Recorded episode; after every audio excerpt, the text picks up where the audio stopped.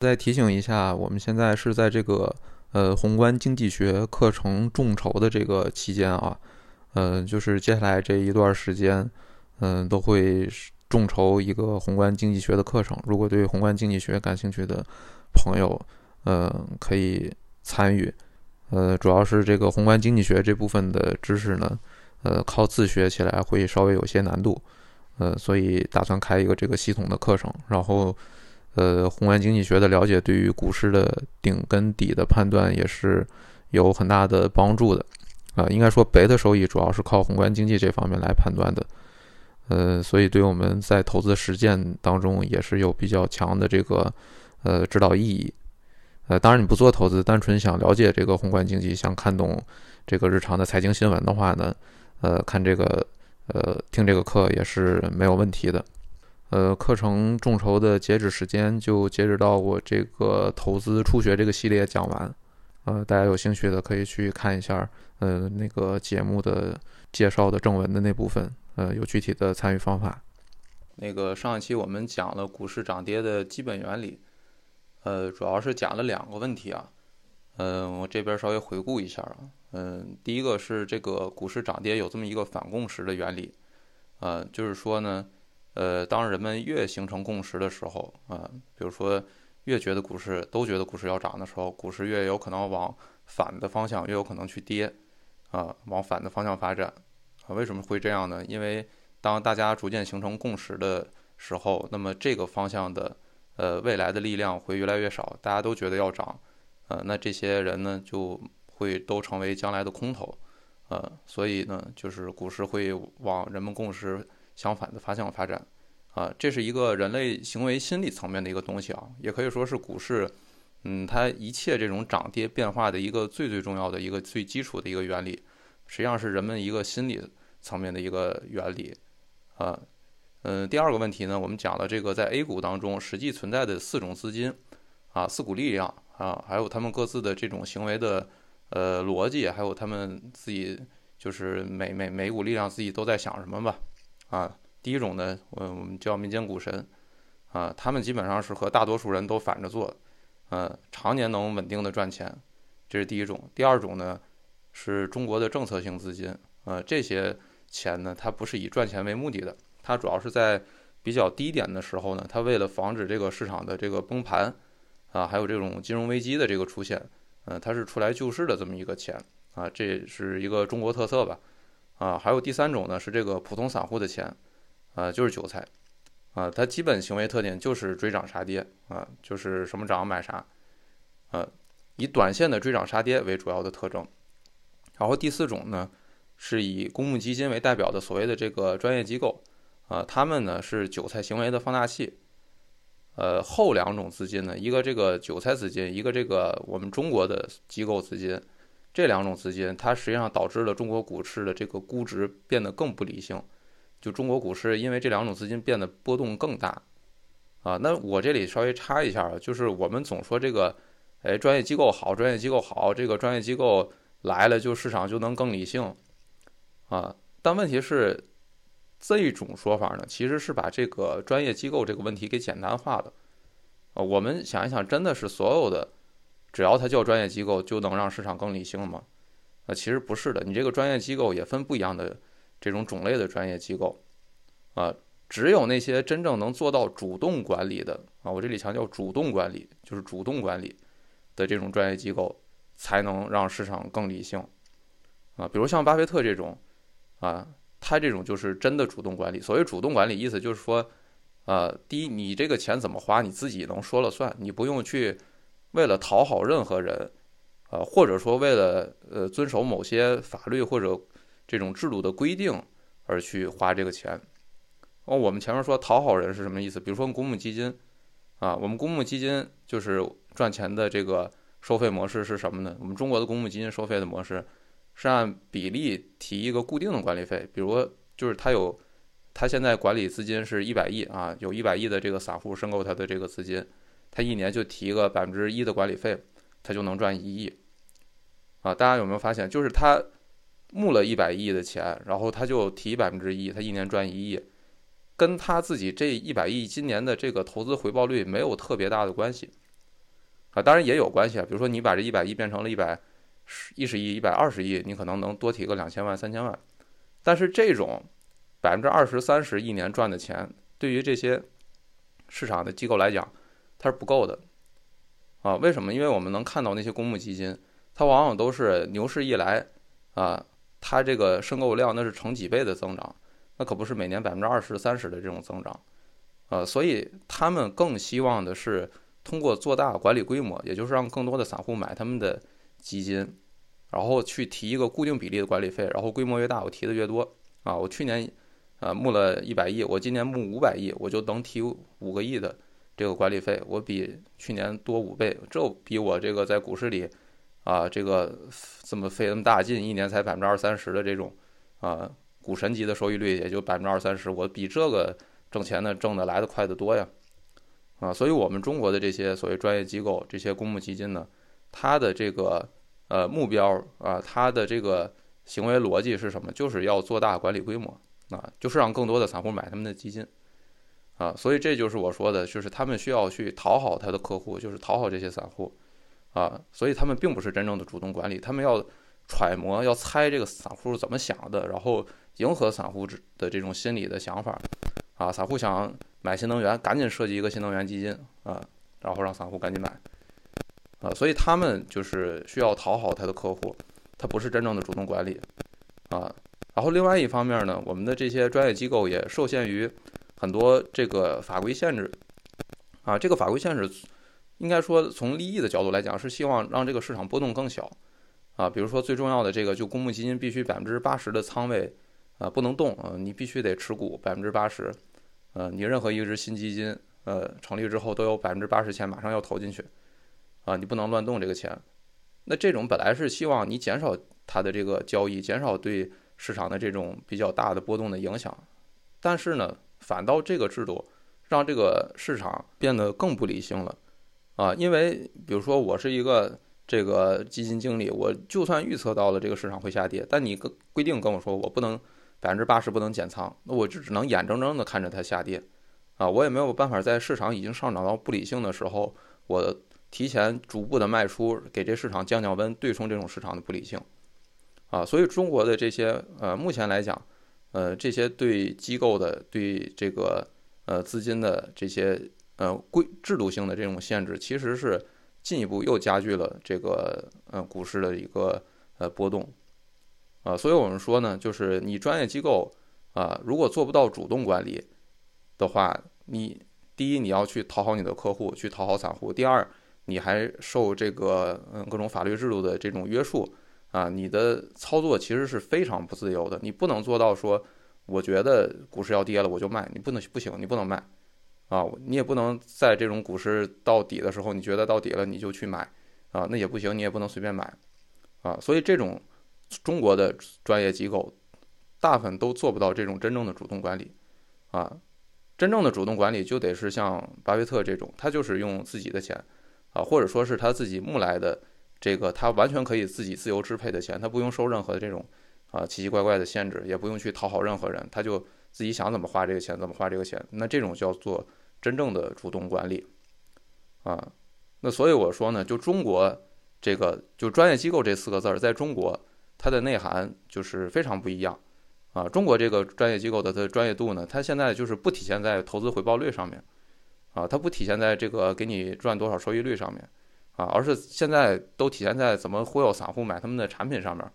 啊，是吧？就是呃，体现在怎么做营销啊，怎么做电梯广告，怎么让基金经理上综艺节目，啊，让大家都知道啊，都是这个呃呃，怎么怎么去用饭圈的这个。呃，方式来发展他们的这个基金经理啊，这些他们都研究的已经挺专业的了，啊，还体现在这种产品设计上，怎么最快速度啊？你出一个热点，我马上最快速度啊，出一个类似的这个呃行业基金，新能源热，那我马上出一个什么呃带新能源名字的基金啊，还什么新能源增强基金啊，然后这个就追热点的这个这个呃这速度啊，就是不比财经自媒体要要要差啊。就专业度全体现在这上面了，最终就是，呃，目标就是做大管理规模上，所以我呢就是一直说中国的专业机构啊都是专业传销机构，嗯，就是持牌的合法的传销机构，嗯，几乎可以这么说嘛，啊，所以我一般也不建议人别人去买那些公募基金设计的那种比较热门的那种，呃，什么行业指数基金啊，就是行业指数基金啊，呃，不是宽基指数基金，啊，我一般不太建议别人去买那些东西。呃，那中国的这个就是问题，目前就是这样的。中国的这些专业机构，啊，不仅没让市场更理性，反倒是放大了市场的不理性。啊，中国的专业机构，它如果想真的能让市场理性的话，它必须要有真正的能做到主动管理的这这种机构。啊，关键是在主动管理上，而不是在机构上。啊，我甚至我们甚至可以说，你就让民间股神的这个力量去发挥作用都可以，因为民间股神他永远是反着做的，他永远是在。人们最不理性的时候，他反着做，其实这样是反倒能对冲那种不理性的力量。你让民间股神的资金量足够大，对吧？巴菲特这种本质上就是民间股神，啊，或者你允许这些就是呃，比如政府的长线资金，什么养老金之类的这种长线资金，能尽量少的受各种奇怪的这种交易法律方面的限制啊。你不，你不要让它就是它该减仓就得减仓，啊，该加仓的时候就得加仓，你这样市场才能真的更理性。啊，如果我们继续按照目前中国的这种专业机构的这种格局去发展，呃，机构化的话，那这个市场其实只会越来越不理性，因为这些机构都是散户的一个通道而已。啊，那我们呃呃稍微总结一下之前讲的内容呢，接下来要讲下一个问题，呃，就是我们在了解了一方面了解了这个股市涨跌的最基最基本的最底层的。原理之后，也就是人们的这个行为心理的这个原原理之后呢，啊，同时我们也了解了股市这几种参与者的这个行为特征之后呢，啊，哎，那我们下一步就得来干货了啊，就是，呃，我们要如何做才能在股市中赚到钱啊？这个最核心的问题啊，当然你翻开大部分这种科普文章或者说是呃写的比较好的科普文章吧，啊，因为在投资这个领域，这个科普文章这个质量真是差太多了，啊，这里我就是在就是也也大家建议一下吧。如果大家看科普，我目前呃感觉能看的就是财经自媒体，只有就是有知有行，啊，就是这么一个就是呃呃自媒体，我觉得值得看吧，啊，其他的我觉得都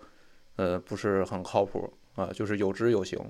啊，我觉得看他们的科普文章，而且他们呃。可以呃有写的比较系统的这种科普文章，啊是个 A P P 啊，大家如果有兴趣可以去看一下，啊科普的就不要看其他了，嗯质量参差不齐，啊哦那我们说这种比较靠谱的这一些分析呢，其实基本上会说股市赚钱是有两个来源的，啊那这两个来源呢我呃这次也一个一个讲啊，然后我都从巴菲特的他自己以前讲过的呃例子开始出发去开始讲。啊，大家经常在网上会看到很多什么巴菲特讲过的这个话，讲过的那个话，啊，但其实我发现很多时候呢，大家看巴菲特讲过的这个话呢，并不能对应到一个基本的原理是什么。就是巴菲特想讲这个例子，他是要讲一个基本的原理，那个基本的原理其实不是很多啊，可能就几个，就个位数的这么几个原理啊。巴菲特经常用各种例子去，其实就是在反复讲那几个基本的原理啊。但是大家最最后总是记住这个讲的例子了啊，但是原理没记住。啊，那我这里面就是从巴菲特从讲的这个例子开始出发，来跟大家讲这个股市赚钱的呃原理啊啊。首先第一个就是巴菲特呃以前在某一次股东大会的时候，呃被人提到过一个问题，这个问题是问巴菲特你为什么不投资房地产啊？就这么多年以来，为什么你基本上不投资房地产啊？就问了这么一个问题。巴菲特的回答呢，就是有两个原因。呃，第一个原因呢，是因为税的问题，嗯，就是他伯克希尔哈撒韦这个公司在投资房地产上，呃，有一些美国税务法律方面的规定，呃，但具体什么规定我也不太清楚，呃，但是这个不是最重要的原因，呃，第二个原因，巴菲特讲的是最重要的原因，呃，就是房地产这个东西呢，它的错误定价情况出现的非常非常少，就是给一个房子。给它估值，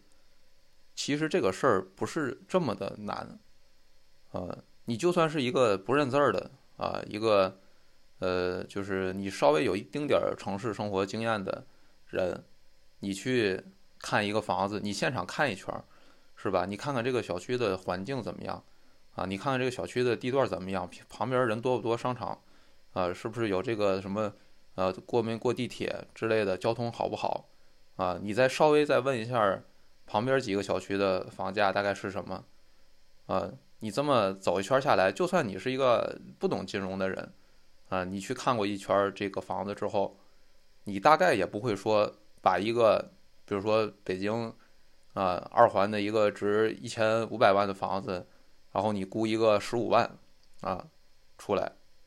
呃，对吧？就是基本上不太可能出现这种情况，是吧？但是如果你给一个股票估值，啊，我们可以想象一下，这个如果你没有点知识经验的话，你可能就难了，啊，就给你一个股票，然后一个公司，你怎你怎么去给它估值呢？对吧？你首先你得看看得懂它的财务报表，是吧？光看懂财务报表这一个事儿的难度，就已经几乎把。这个百分之九十九的人都挡在门外了，啊，你看懂财务报表，你得还得懂会计啊。你上市公司那个财务报表，那也不是说学个会计学原理就能看懂了的，啊，你就考完注册会计师，然后你没有实践经验的话，都未必能全都看得懂啊。你可能看懂个，就是能吸收个百分之二三十、三四十，啊，你有实践经验之后，也许你才能把一个财务报表吸收到个百分之。呃，八十以上的这种水平，啊，所以就是说，给股票估值，它所需要的这种知识的这个这个强度，还有经验的这个呃强度，比房地产要多的多太多了，啊，所以房地产的这个估值，你不需要什么很厉害的这种呃知识水平，还有很很很深厚的经验，你差不多不会估一个估一个特别夸张的错误的估值出来。啊，但是股票这个东西就不一样了，啊，股票这个东西经常会出现非常极端的这种错误定价，就我们刚才说这种啊，值一千万的东西卖一百万，甚至卖五十万，啊，这种情况就是经常出现，反复出现，啊，在股市当中，啊，我们也能看到一个股票它经常是，啊，可能涨十倍，然后又跌了百分之九十，这是经常发生的一个事情，对吧？啊，而且这种事情完完全有可能在短短半年甚至几个月之内发生，啊，那你说这个？几个月，你你你你能有什么太本质的变化吗？如果你不是出什么财务造假之类的新闻的话，但是在这么短短的时间当中，啊，对于这个股票的这个估值的共识能发生这么大的波动，啊，这就足以说明股市的这个错误定价其实是经常发生的啊。我们想一想也都知道，如果说，比如在 A 股你百分之八十都是散户的话，他连市盈率可能都没听说过这个词儿，那他怎么给股票估值呢？对吧？所以呢，就只能靠拍脑袋。啊，只能靠呃听消息啊，靠什么这个加炒股群啊，靠这个就是什么明天敢死队往里冲之类的这种呃消息去炒股票啊，靠自己的情感去炒股票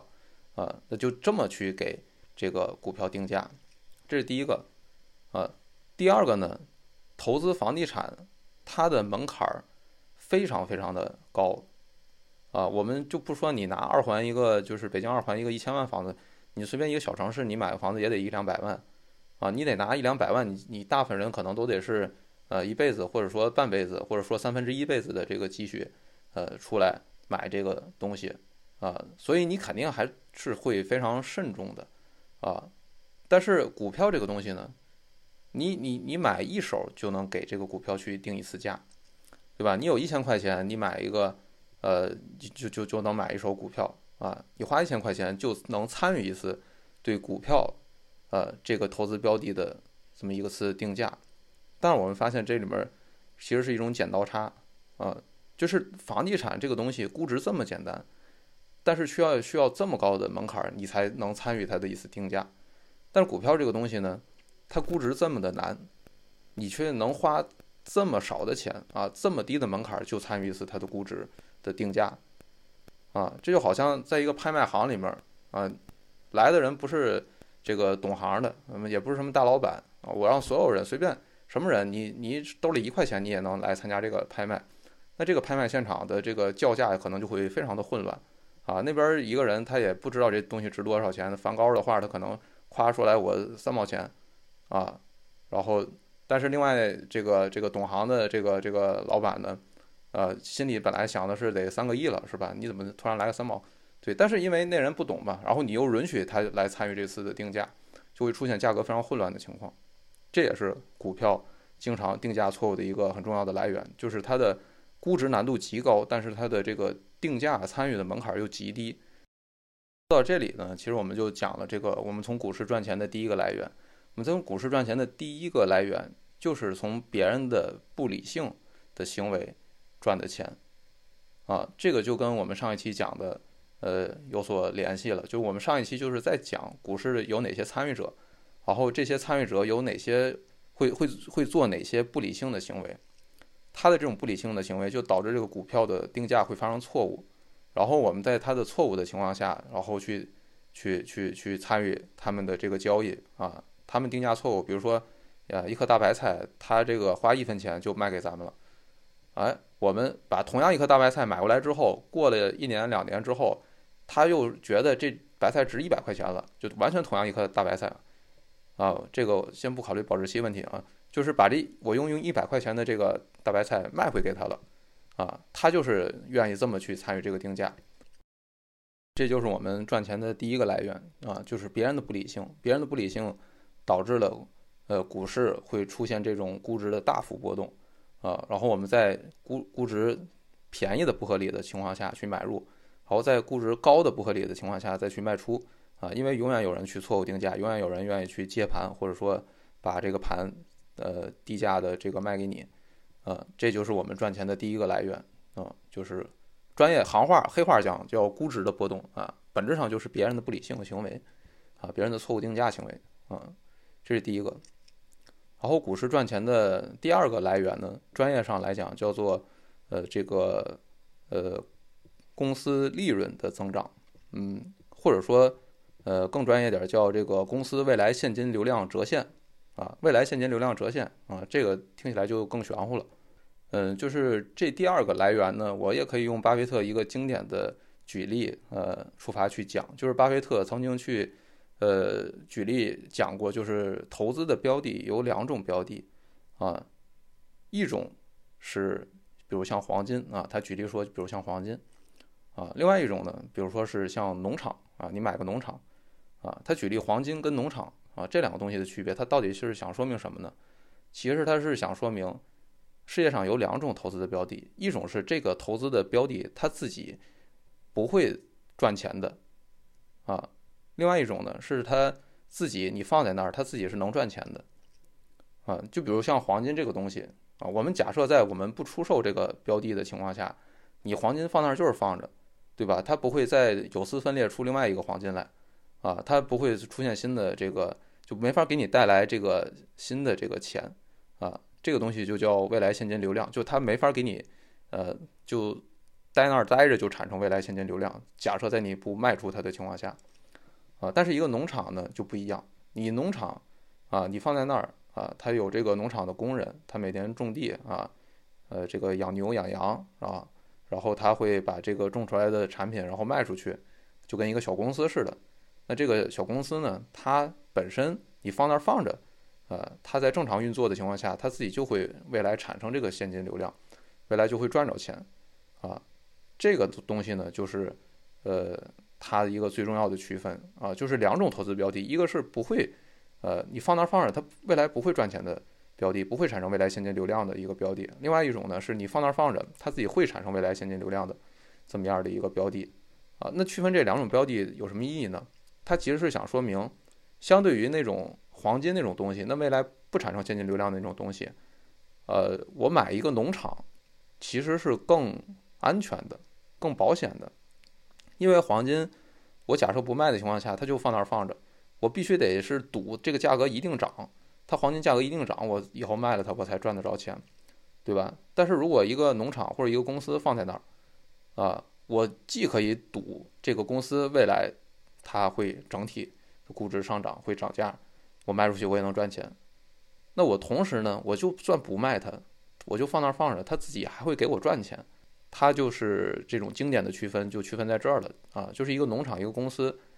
它比一个单纯的这么一个不产生现金流量的一个黄金这种货东西，它更安全啊，就是安全边际，呃，天生就更高啊。所以这两种投资标的。呃，我们从理性上来讲，肯定是首选像农场、像公司这种他自己有造血能力的这种标的去投的，对吧？啊，我们双保险啊，未来这公司涨价了，我也可以卖出去；不涨价，它也能给我赚钱啊，我这个也亏本也难。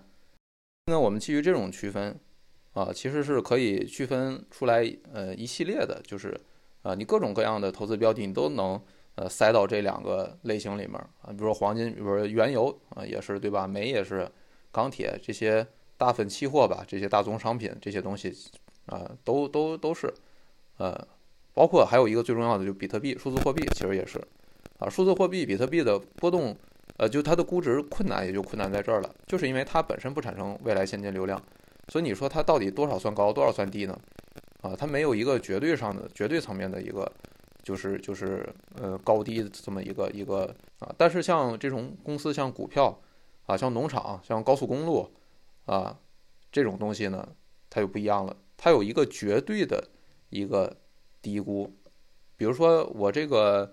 呃咖啡馆吧，啊，包括咖啡馆也是，我这咖啡馆我一年能挣一百万的这个利润，我现在这个这个这个呃以两百万的价格卖给你，你觉得这个安全不安全？啊，这个时候你只要判断一下这个咖啡馆在两年之内。啊，它是不是会经营出现重大变动？啊，这个十年不好判断，但是两年还是相对好判断的，是吧？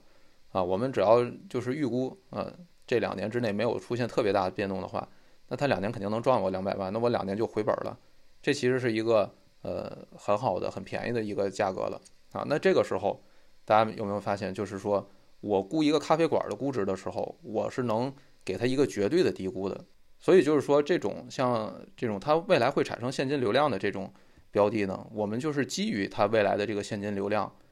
然后去呃判断它的价格，这样我们可以得到一个就是绝对程度更高的吧，我们不能说完全绝对，就是绝对程度更高的这么一个呃就是底价在哪儿啊？那然后我们研究它未来现金流量这个过程，本质上就是研究它的基本面啊，就是研究它的业务。呃，好不好啊？业务是有什么门槛儿啊？接下来几年能赚多少钱？呃，那我接下来就是要引入并详细解释一下我们所谓估值的这个最核心的呃一个概念，就是这个市盈率这个概念啊。其实我刚才在我的这个嗯叙述当中，其实已经把这市盈率的基本的逻辑给它讲出来了。呃，什么叫市盈率呢？呃，就是这个你买这个公司的这个付出的价格和它这个。公司的年利润的一个比值，比如这个咖啡馆，它一年能赚一百万，然后你花两百万把这个咖啡馆整个买下来了，这个就是两倍的市盈率，啊，你花五百万把它买下来了，这个就是五倍的市盈率，啊，那么这个市盈率，呃，和我们的投资回报率有着密切的关系，呃，比如说我们花两百万把这个咖啡馆买下来之后，那我们。每年的这个投资回报率应该是多少呢？啊，其实就是这个市盈率的倒数啊，就是百分之五十啊。因为我一年赚一百万嘛，我花两百万买，那一百万除两百万就是百分之五十嘛，啊。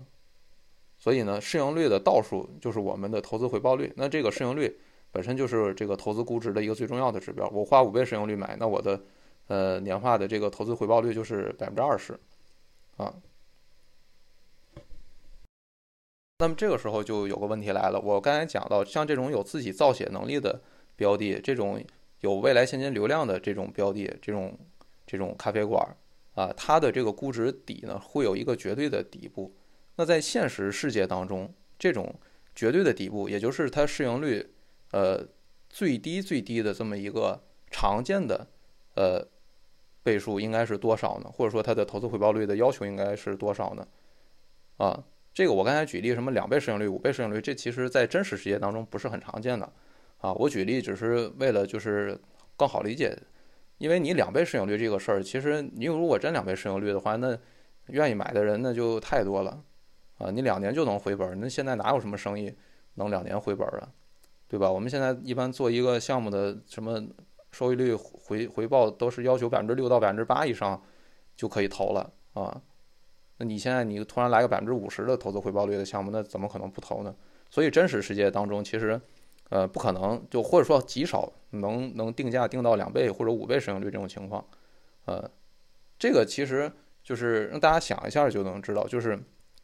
比如说现在就是让你去买一个咖啡馆，啊，告诉你一年赚一百万，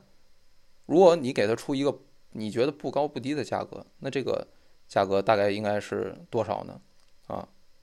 这个我们其实是根据人类的一个普遍心理经验的这么一个总结，啊，我们会发现就是，呃，这个一个合理的价格，其实呢一般就是十二倍左右的这个使用率，嗯。或者说十倍到十二倍左右的使用率吧，呃，诶，为什么是这个数呢？这是我们根据经验总结下来的，就是我们发现，或者说这是我们一个心理层面的一个，呃，比较合理的一个价格啊，就是我们的心理，呃，你会觉得就是十倍到十二倍这个使用率，呃，是一个比较公允、比较合理的价格，让你觉得出的再高点儿，你其实心里就有点，呃，不太开心了啊，出的再低点儿呢，你会觉得有点占便宜了。啊，占到便宜了，呃，所以我们就是根据经验，呃，发现了这个十二倍、十到十二倍左右的使用率，是一个相对的比较合理的一个市盈率。然后这个十二倍市盈率呢，也是一百年前格雷厄姆在他的那本最重要的就是证券分析这本上书当中，他就提出来了，啊，他就呃在讲这个股票的估值到底多少钱，呃，可以买。的这个时候，他就提了一个绝对数字，啊，这个其实很有意思。从一百年前格雷厄姆他就直接提了一个绝对数字，他不是说给那儿讲一堆什么条件什么啊，这个什么根据什么未来结构值，这不是这些，啊，他直接就说最多不要超过十二倍市盈率，啊，最多不要超过十二倍市盈率。然后呢，如果你这个公司是一个呃，当然我们刚才现在刚才讲的那种公司啊，那种咖啡馆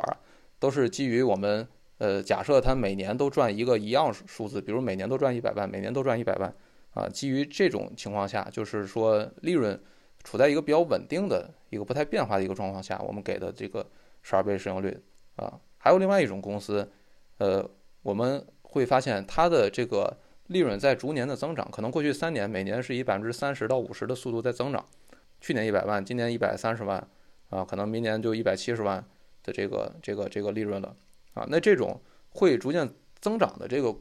这个、这种、这种利润的公司呢，你再用一个就是就是比如说十倍、十二倍的市盈率，其实就有点不合理了。那其实等于你是占着便宜的了嘛，是吧？因为它未来还增长。那这种在逐步增长的这种公司，它的这种市盈率，那理应给的更高一点。那后者我们其实就叫成长股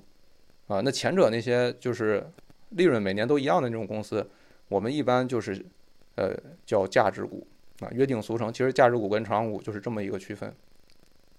那格雷厄姆当然也说了，成长股的估值最多多少呢？就是他建议最多不要超过二十倍，啊，也是一个呃绝对数字。啊，其实这个东西啊就很有意思，就格雷厄姆一百年前提出来这个绝对数字，你发现你到今天为止也一直能沿用。到今天为止，有几个数字是跟格雷厄姆提出来这个数字基本上是完全接近的，比如说我们中国证监会。啊，它在股票上市的时候，就过去我们呃 IPO，我们一个公司上市的时候，你这个上市的发行价格，就你股票要定多少钱，定多少价，啊，这个事儿呢不是你自己定的，是证监会窗口指导定的，啊，就证监会直接告诉你一个最高价格，你就按这个发，你最多不能超过这个价格。那之前证监会给定的一个最高价格是多少呢？就是二十二点九九倍的市盈率，啊，就或者说二十三倍市盈率吧，嗯。基本上跟格雷厄姆说的这个差不太多，稍微高一点点。嗯，再多证监会就认为你这样对这个股民的利益要有损害了，你不能定的再高了。这是跟一百年前格雷厄姆说的数基本一样啊。另外还有一个很有意思的就是，你会发现每一次我们在熊市的时候，我们那个呃创业板的这个在熊市最底部的那个估值那个数啊，基本上就是在二十倍到三十倍左右的市盈率。呃，中国创业板可能会高一些，啊，类似中国创业板的那个美国纳斯达克那个板块，它每一次在熊市的底部那个估值差不多就是二十倍左右的市盈率，啊，创业板中国创业板可能稍微高一点，可能二十五倍到三十倍左右，啊，但基本上也是，呃，跟这个格雷厄姆说这个数字没差太多。哎，大家就是发现，就是格雷厄姆一百年前提出来的这么一个绝对数字，啊，就社会环境，然后包括经济都环境发生这么大的变化。啊，到现在为止，居然还和我们今天遇到的这种市场定价定出来的这么一个数字啊，很接近。这就说明什么呢？就说明这个我刚才说的价值股十二倍市盈率，成长股二十倍市盈率这两个绝对数字，其实是跟人们的一种心理上的一个这么一种感受是相关的啊，所以它是有一种绝对的一种一种价格的成分在里面的，就是我们心理上的一个觉得不高不低的一个定价，大概就是这么样的一个定价啊，所以再低于这个定价的话呢，就会有很多，比如民间股神啊，比如说那些。呃，比较呃专业的这个比较聪明的资金啊，就开始会会买了，因为他觉得没关系啊，我就算这公司退市了啊，我这个价格我也不亏啊，就这么好的这个价格，是吧？就是我不管你以后跌不跌啊，我就算我根本我不上市，我退市了，我就靠每年分红，我也亏不了多少。所以再低到比这个价格更低的话呢，就会有那些比较聪明的资金，他进来他其实就套利了，所以这个价格就会被拖住。啊，这就是市场力量的去拖这个价格，哎，那这里我就讲到了，这个市场力量会在这个价值股十二倍市盈率的时候，成长股二十倍市盈率的时候，会去拖这个呃这个这个价格。然后我们中国呢，又有这个政策性的力量，会在你股市特别低的时候进来拖。所以就是在中国，其实预测股市的底部是一个相对比较容易的事情，啊，是一个相对比较简单的事情。而且就我观察来看，我会发现很多人。呃，包括网上的一些 KOL，呃，就是其实都预测的挺准的，啊，甚至能就不超过一两个礼拜吧。对于这个底最底部的这个底点这个预测，啊，大家就是准的能可能能半个月之内就能，就是就是不超过半个月的这个时差就能预测得到，啊，所以就是说在中国这个就是预测底部是相对更容易的，但是在中国，呃，反过来代代价就是什么呢？就是你预测顶部特别的难。啊，就你什么时候到了高谷，这个事儿就不好说了，因为在中国，我们说了，底部这些能在底部进行参与的，都是这些民间股神，都是这些极端聪明的这些资金，但是在顶部去参与这些交易的，那就变成这个散户了，就变成韭菜们来参与了，啊，就变成这些根本连市盈率都没听说过这个词儿的这些人来参与了，啊，他们根本就是不管，就说你一个。是吧？值一年利润一百万的咖啡馆，你现在卖我一个亿，啊，都有人买。只要他在什么带头大哥的炒股群里面，是吧？在什么敢死队里面，是吧？听什么消息说这个东西未来很很很很牛逼，很厉害啊，未来有发展啊，这个是呃是这个这个人类的方向是什么的啊？他只要听到这些，他就愿意以是吧一百倍、两百倍啊、五百倍的市盈率去买入这个。这就我们去年看到的新能源是吧？那都两百两百倍市盈率、三百倍市盈率，那都太多了。就在这种情况下，他也愿意去接这个盘。所以呢，就是说顶部啊，在中国这种不理性的市场，其实是更难预测的。所以就是说，在中国，就是卖早了，这并不证明你的能力不行，你的水平不行，这只能证明这个市场的不理性程度，呃，可能是更高的啊。就是谁也很难。预测出这个中国这个呃韭菜们能把这个这个估值买到多少倍？然后呢，我们上面就介绍了，就是呃我们股市赚钱的两个来源啊，第一个是呃估值波动啊，我们赚这个别人不理性导致的股市估值波动的这个钱啊，那这个钱呢，就是我们在低处买，在高处卖啊，这是第一个赚的钱，然后。赚这个钱的周期在多长时间之内呢？一般是在两到三年左右，啊，就是根据，呃呃，这其实也没啥道理啊，就根据我们就是经验来看嘛，就是一般来说两到三年，股市会有一个估值的一个周期，就是从顶点到底点啊，或者从底点到顶点，就大概是两到三年啊，它会有这么一个周期啊，完全是经验总结出来的一个东西啊，所以呢，就是说，如果我们想在两到三年三年之内赚着钱，那我们基本上就是。利用这种别人的不理性带来的估值波动，低买高卖，可以赚这部分钱。然后第二部分呢，就是公司本身利润增长，啊，就是同样都是市盈率。我们现在假设它估值不变，都都是十倍市盈率的这个估值，啊，它利润现在一百万，等它三年之后利润三两百万了，哎，那它股价自然就要翻一倍，啊，那这个我们就是所谓赚它这个利润的这个这个时间跨度，呃的这个钱。啊，对于一些大资金或者对于一些长线资金，它平常不交易，它两到三年，它别说两到三年了，它可能二十年都不交易的，那它其实呢就只能赚这个呃就是利润增长的钱。呃，所以呢我们会看到一个现象，就是说这些公募基金，他们从长期来看，比如说一直成立十年以上的公募基金，它大部分情况下它还是盈利的。啊，为啥盈利呢？因为它就是百分之八十的钱不能动。啊，所以从整体上来讲呢，就是它持股时间已经足够长，啊，它已经开始享受这个利润上升，呃，这个基本面儿这个这个带来的这个赚钱的效应了，啊，但是在两到三年之内，你往往会看到这个呃公募基金它的这个估值就是就是它的这个净值波动会非常的大，它未必能赚着钱，啊，但是在持有时间足够长之后，啊，因为它这个就是呃赚的是这个利润的这个钱，啊。所以呢，就能显现出来。所以我们目前统计来看，这些公募基金整体上还是处在一个盈利的状态，尤其是成立时间长的公募基金。但是为什么散户还是不能通过买基金赚着钱呢？就是因为散户的这个就是时间观念，嗯，都在两三年以内，呃，甚至可能都在两三个月以内，呃，所以他是等不到这个呃基金赚着钱，他就可能就退出了。啊，看这个基金在这两三年左右有一波大下跌，它马上就赎回了，啊，等到下次在那个呃赚的时候，就是基金净值增长的时候，它又开始申购了，啊，这么反复就是呃高吸低抛这么操作几轮，呃，它这个基本上也挣不着钱，这就是所谓的这个呃这个什么这个基金赚钱基民不赚钱的这个现象，啊，本质上还是追涨杀跌，就是。这个这个基金本身又成了一个股市的这么二阶岛这么一个感觉的东西，感觉这个基金成了这个股市的三级市场了啊，然后散户们就在三级市场上追涨杀跌，啊，这是我们中国的这个专业化机构带来的这个效果。嗯，好，今天就先到这儿，呃，